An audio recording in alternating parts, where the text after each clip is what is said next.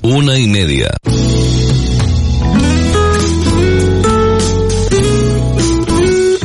Radio Las Palmas FM.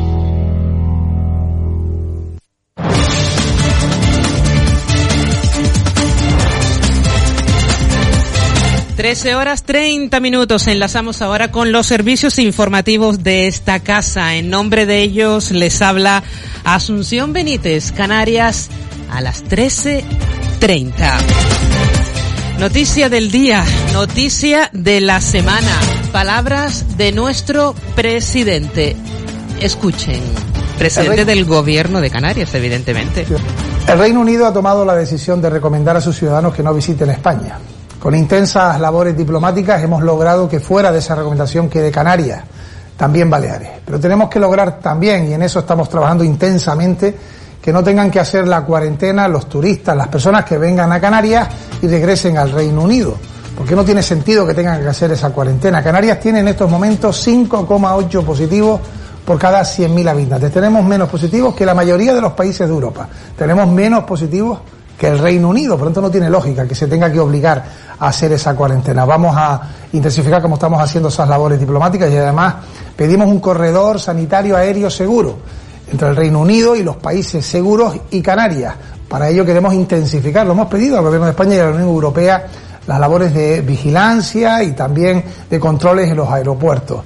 Lo aseguraba el presidente de Canarias, Ángel Víctor Torres, este lunes, que el día de hoy va a ser clave para resolver la situación con Reino Unido, ya que el gobierno español y británico mantendrán una reunión en la que se expondrá la situación epidemiológica de España, así como la de los archipiélagos para evitar la cuarentena de los turistas británicos que deciden desplazarse eh, a las islas. Eh, Torres indicaba, como bien han escuchado, que el mercado británico es fundamental para Canarias, junto al de Alemania e Italia. Son los principales países emisores de turistas al archipiélago, puntualizando que en un año normal, donde no hubiera pandemia, Canarias estaría recibiendo entre nada más y nada menos que 14 y 15 millones de turistas. La mayor parte de ellos son británicos.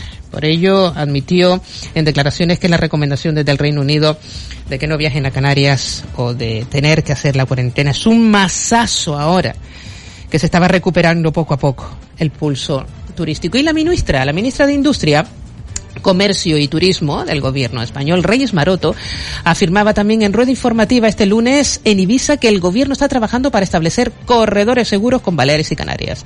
Ha informado la ministra en rueda de prensa, estamos trabajando con el gobierno británico para restablecer estos eh, corredores seguros entre este país y los archipiélagos eh, de Baleares y Canarias. Además, añadido, desde el gobierno trabajamos para trasladar un mensaje de tranquilidad, dado que las situaciones epidemiológicas en ambas zonas están por debajo del impacto de la COVID-19 en Reino Unido. Confiamos en que esta medida se pueda adoptar lo antes posible. Por este motivo ha señalado, quiero trasladar el mensaje de que España es un destino seguro y Baleares es una comunidad segura también, apuntando que aunque hay rebrotes, se están haciendo un gran esfuerzo para controlarlos. Las comunidades están aplicando protocolos y están funcionando.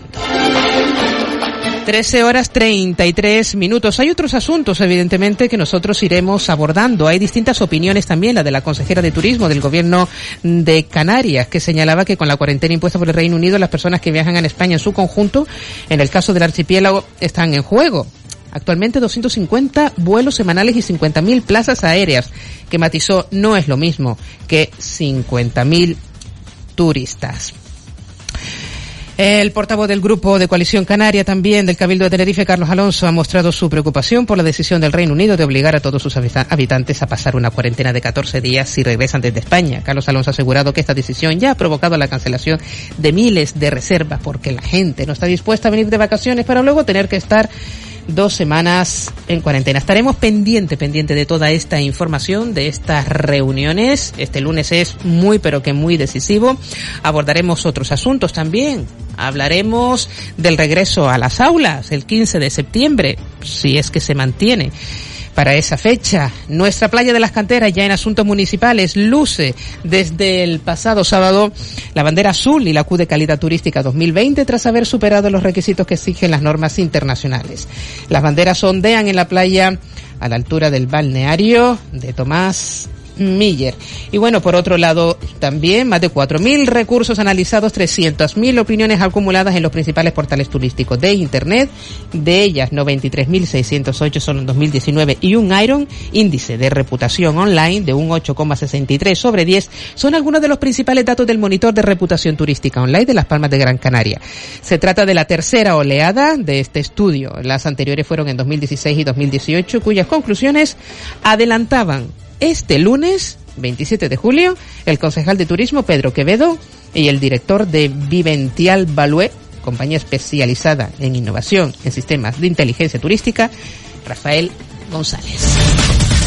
Escucharemos a los jóvenes también qué opinan sobre el ocio y el coronavirus en un estudio que se ha realizado unas semanitas atrás.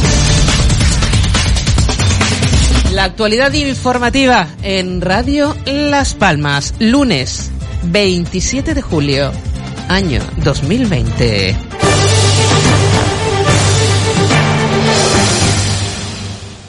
Si has sufrido el impacto de la crisis del COVID-19 como autónomo o en tu microempresa en la isla de Gran Canaria, puedes pedir la ayuda de mil euros que otorga el Cabildo de Gran Canaria a través de la Cámara de Comercio de Gran Canaria. El plazo de solicitud ya está abierto. Solicítela en sede.cámaragrancanaria.org. Hola, soy Juan Santana. Te espero los lunes y los jueves a partir de las 6 de la tarde en El Pulso, aquí, en Radio Las Palmas. Radio Las Palmas. La radio a tu medida. ¿Quieres especializarte en gestión, marketing y comunicación vinculados a la moda o al deporte? Ahora puedes. La Universidad del Atlántico Medio te ofrece dos nuevos másters en sectores con alta demanda de empleo. Máster en moda, comunicación y gestión y máster en gestión, comunicación y marketing deportivo. La industria necesita perfiles que dominen los entornos digitales. ¿Quieres ser uno de ellos? Fórmate y multiplica tus oportunidades laborales. Quédate con nosotros. atlánticomedio.es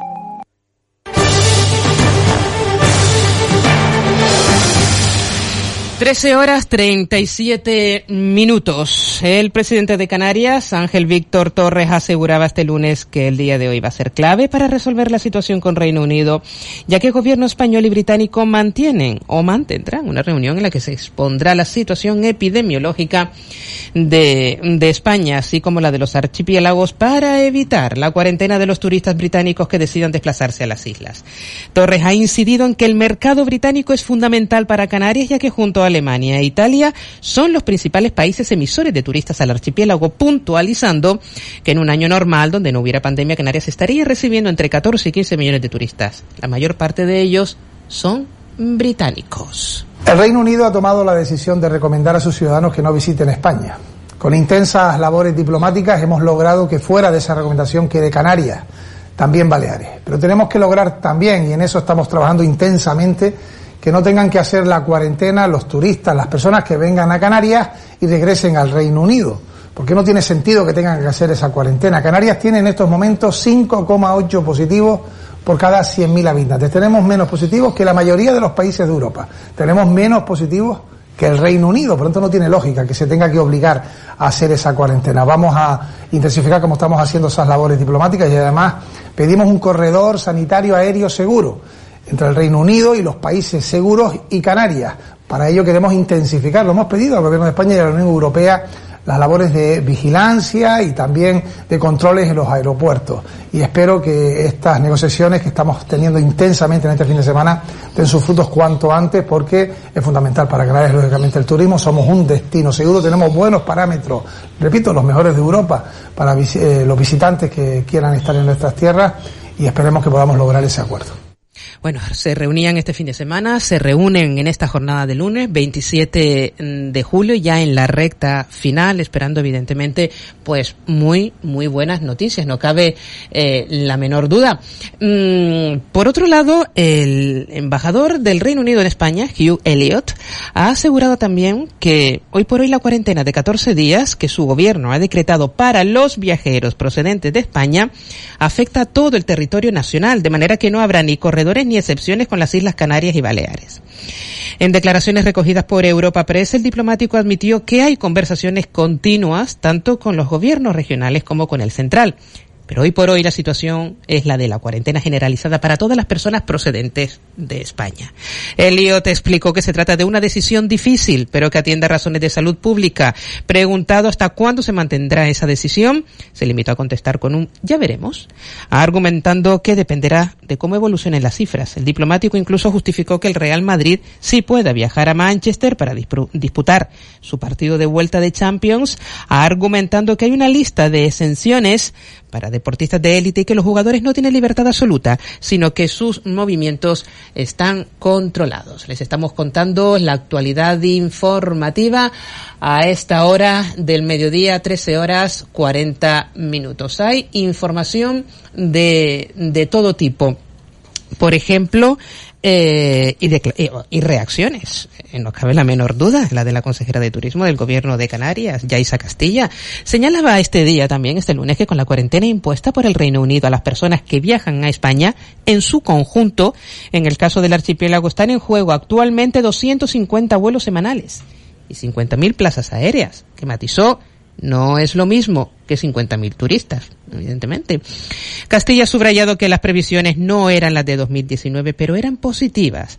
Por ello espera que las relaciones entre estados den sus frutos, porque matizó que también es importante tener en cuenta que los principales turoperadores y compañías que traen a los británicos a Canarias están en una situación de liquidez delicada. Por ello resaltó el archipiélago es muy importante para ellos, pero ellos también son muy importantes para las islas porque son, porque como se caigan los grandes, afirmó, costará recuperar lo que ellos aportan, pudiendo agravarse mucho esta situación.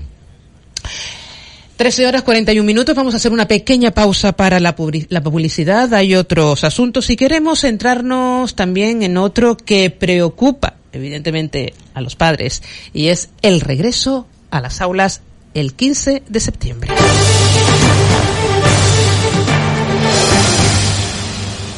Si has sufrido el impacto de la crisis del COVID-19 como autónomo o en tu microempresa en la isla de Gran Canaria, puedes pedir la ayuda de mil euros que otorga el Cabildo de Gran Canaria a través de la Cámara de Comercio de Gran Canaria. El plazo de solicitud ya está abierto. Solicítala en sede.cámaragrancanaria.org. Hola, soy Juan Santana. Te espero los lunes y los jueves a partir de las 6 de la tarde en El Pulso, aquí, en Radio Las Palmas. Radio Las Palmas. La radio a tu medida.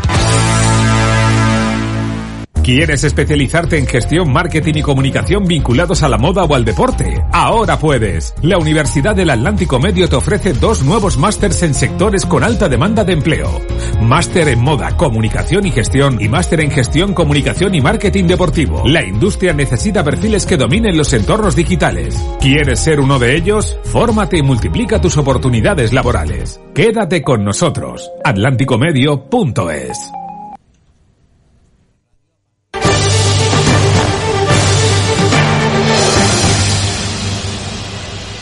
Pues bueno, hablamos, hablamos de educación porque eh, precisamente hace ya algunas semanas la titular de educación Isabel Celá en una entrevista concedida a, un diario eh, avisaba de que si no hay vacuna los colegios tendrán la mitad del alumnado en las aulas. Han habido reacciones de todo tipo también, incluso nuestra consejera de educación informaba en rueda de prensa también del protocolo a seguir las medidas de seguridad e higiene sanitarias para un curso que comenzará probablemente el próximo 15 de septiembre. Lo habitual es que las clases empiecen en nuestra comunidad el 9 de septiembre después de la festividad de la patrona, la Virgen del Pino, pero en este caso un poquito más allá, el 15 de septiembre. La pasada semana, la presidenta del Partido Popular de Canarias y portavoz del Grupo Popular en el Parlamento Autonómico, Australia Navarro, mantenía eh, conversación con nosotros en el programa La Otra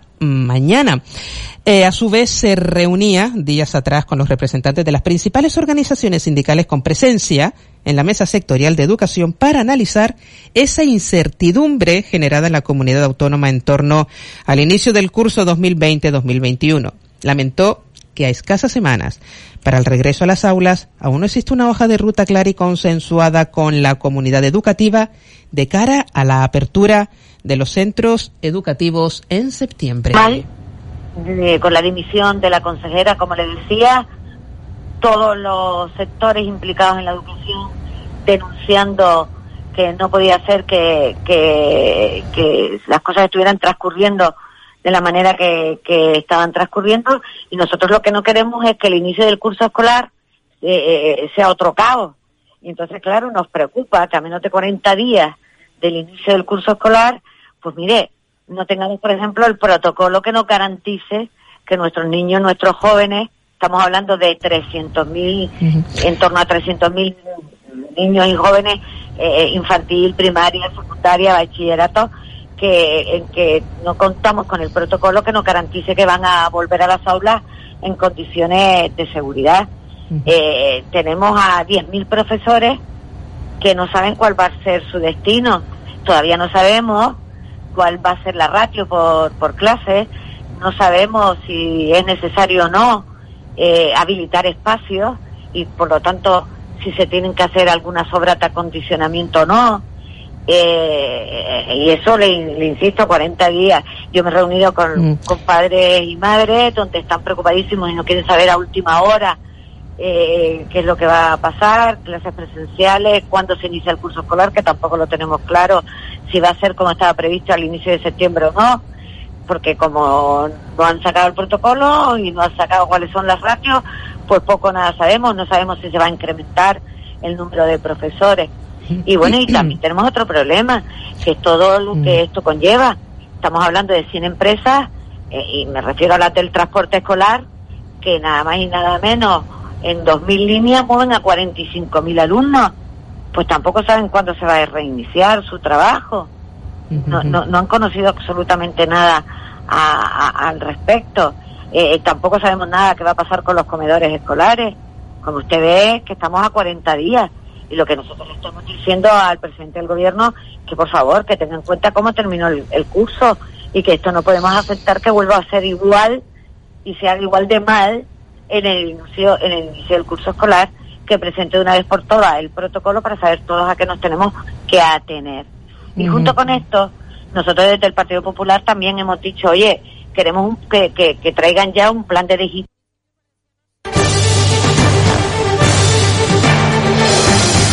plan de digitalización, evidentemente otra de las eh, propuestas eh, que solicitaban desde eh, su grupo, ella como presidenta del Partido Popular de Canarias, Australia, Navarro. Cambiamos de asuntos. Mm, nuestra ciudad, Las Palmas de Gran Canaria, nuestra playa de las canteras, conocida como nuestra joya de la corona, luce desde este sábado la bandera azul y la Q de calidad turística 2020 tras haber superado los requisitos que exigen las normas internacionales.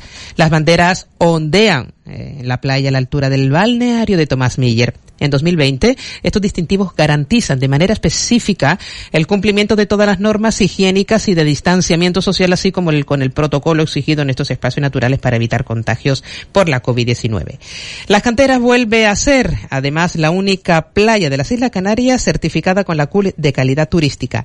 Galardón eh, concedido por el Instituto para la Calidad Turística Española. De otro lado, el itinerario peatonal entre el Monumento El Atlante y el Confital también han confirmado su distintivo de Sendero Azul. Este distintivo solo lo tiene en Canarias el Sendero Azul del Time en Tazacorte. El concejal de Ciudad de Mar, José Eduardo Ramírez, ha recordado que las playas con este distintivo, además del cumplimiento de los criterios de legalidad, accesibilidad, limpieza, seguridad, educación y gestión medioambiental, eh, deben cumplir en 2020 con los protocolos sanitarios y de seguridad surgidos a partir eh, o a causa de la pandemia por COVID-19. Y por otro lado, más de 4.000 recursos analizados, 300.000 opiniones acumuladas en los principales portales turísticos de Internet, de ellas 93.608 solo en 2019 y un IRON eh, índice de reputación online de un 8,63 sobre 10 son algunos de los principales eh, datos del monitor de restauración turística online de las Palmas de Gran Canaria. Se trata de la tercera oleada de este estudio. Las anteriores fueron en 2016, cuyas conclusiones han adelantado este lunes 27 de julio el concejal de turismo Pedro Quevedo y el director de Viventual Value, compañía especializada en innovación en sistemas de inteligencia turística Rafael González. Escuchamos al concejal de turismo Pedro Quevedo. Todo lo que estamos diciendo aquí hay que ponerlo entre paréntesis a partir de marzo eh, de este año. Eso es así. Pero eh, también es verdad que hemos resistido la pandemia mejor que casi nadie. Es también cierto que ahora hay que poner esto en valor. Hemos insistido aquí y fuera de aquí, en Madrid, con insistencia en que Canarias necesita un plan de reactivación turística singular y distinto al del resto de España. Y la razón no es que nos consideremos mejores ni peores, somos distintos. Eh, esta mayor resistencia, esta eh, buena gestión de la pandemia en esta tierra tiene que servir ahora para decir, oiga, este es un destino seguro, que tiene los valores que ya tenía consolidados, y por lo tanto nosotros necesitamos que se interprete que el archipiélago es un destino distinto, más seguro que la media y en consecuencia lo que hay que promocionar. ¿eh? Esta idea que yo les ruego eh, que, que trasladen en la medida en la medida en que eso sea posible, nos ayudará mucho a hacer ver que hay que diferenciar estas políticas. Mm. Por otro lado, Rafael eh, González, Rafael González, director de Vivential Value, compañía especializada en innovación en sistemas de inteligencia turística.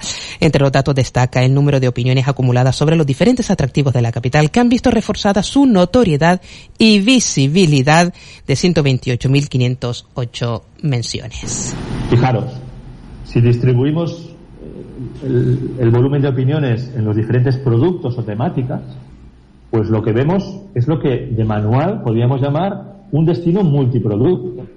No es en absoluto un destino monocultivo, no es en absoluto un destino dependiente exclusivamente de esa playa icónica, que sí, que la gente la valora, la aprecia y la pone, si me permitís, casi por las nubes en valoración. Pero es que sois mucho más. Pero no solamente lo dice el ayuntamiento, es que lo dicen los clientes. Podéis ver como eh, cultura, como eh, playa y como también las actividades de ocio, en una expresión un poquito más amplia, eh, que ocupan muchos tipos de, experiencias turísticas, son las que explican perfectamente la experiencia. No sois un destino monotemático, el cliente no lo percibe como monotemático y lo vemos precisamente en esta gran disparidad de temas o productos turísticos de los que el cliente está hablando. 13 horas 52 minutos. Cambiamos de asunto. Canarias aparece como uno de los mejores ecosistemas de empresas tecnológicas emergentes de España en el informe elaborado por la consultora International Startup Blink, ya que tanto Las Palmas de Gran Canaria como Santa Cruz de Tenerife se sitúan en el quinto y sexto lugar, respectivamente por encima de localidades con mayor población como Málaga o Sevilla. Así lo ha expuesto el gobierno de Canarias, que señaló que además de las dos capitales del archipiélago, el Startup Ecosystem Ranking Report informe de clasificación de ecosistemas de empresas emergentes, incluye por primera vez a una isla no capitalina, Fuerteventura, con Puerto del Rosario, en el número 846 del listado mundial. Además, en dicho ranking mundial, Las Palmas de Gran Canaria adelanta 124 puestos con respecto a 2019 hasta situarse en la posición 229 y Santa Cruz de Tenerife avanza 147 puestos hasta la 237, según informó el Ejecutivo Autonómico en nota de prensa.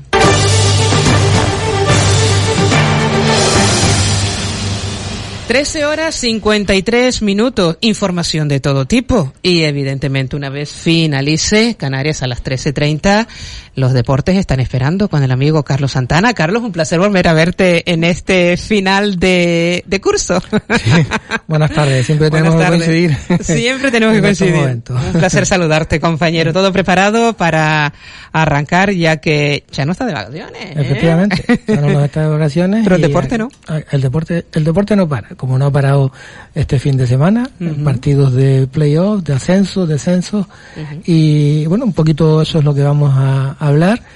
Y mm, bueno, a, raíz de todo eso, toda la, todo, toda la parafernalia que se ha montado con, con este lío, tanto en las categorías de arriba como en las categorías de abajo, y vamos a tratar un poquito ese tema. No vamos a, a, tomar soluciones, por supuesto, porque, pero sí vamos a valorar, un poquito a analizar qué es lo que, se mueve en este mundo, no solamente del, del fútbol de élite, del fútbol nacional, sino también del fútbol, del fútbol base, del fútbol regional.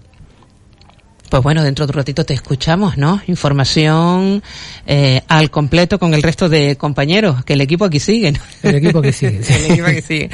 Te escucharemos a partir de las 2 de la tarde. Carlos. Santana, un placer Hasta volver a verte.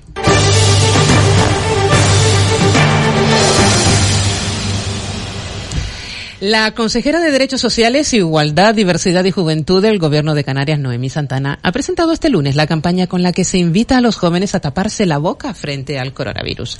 Esta campaña se proyecta después del pensamiento extendido entre la sociedad más joven, que es la que menos está siguiendo las recomendaciones de las autoridades sanitarias, porque existe una baja incidencia de la enfermedad entre los niños y jóvenes. Sin embargo, agregó Santana, es muy importante concienciarles e informar de que pueden ser grandes transmisores del virus.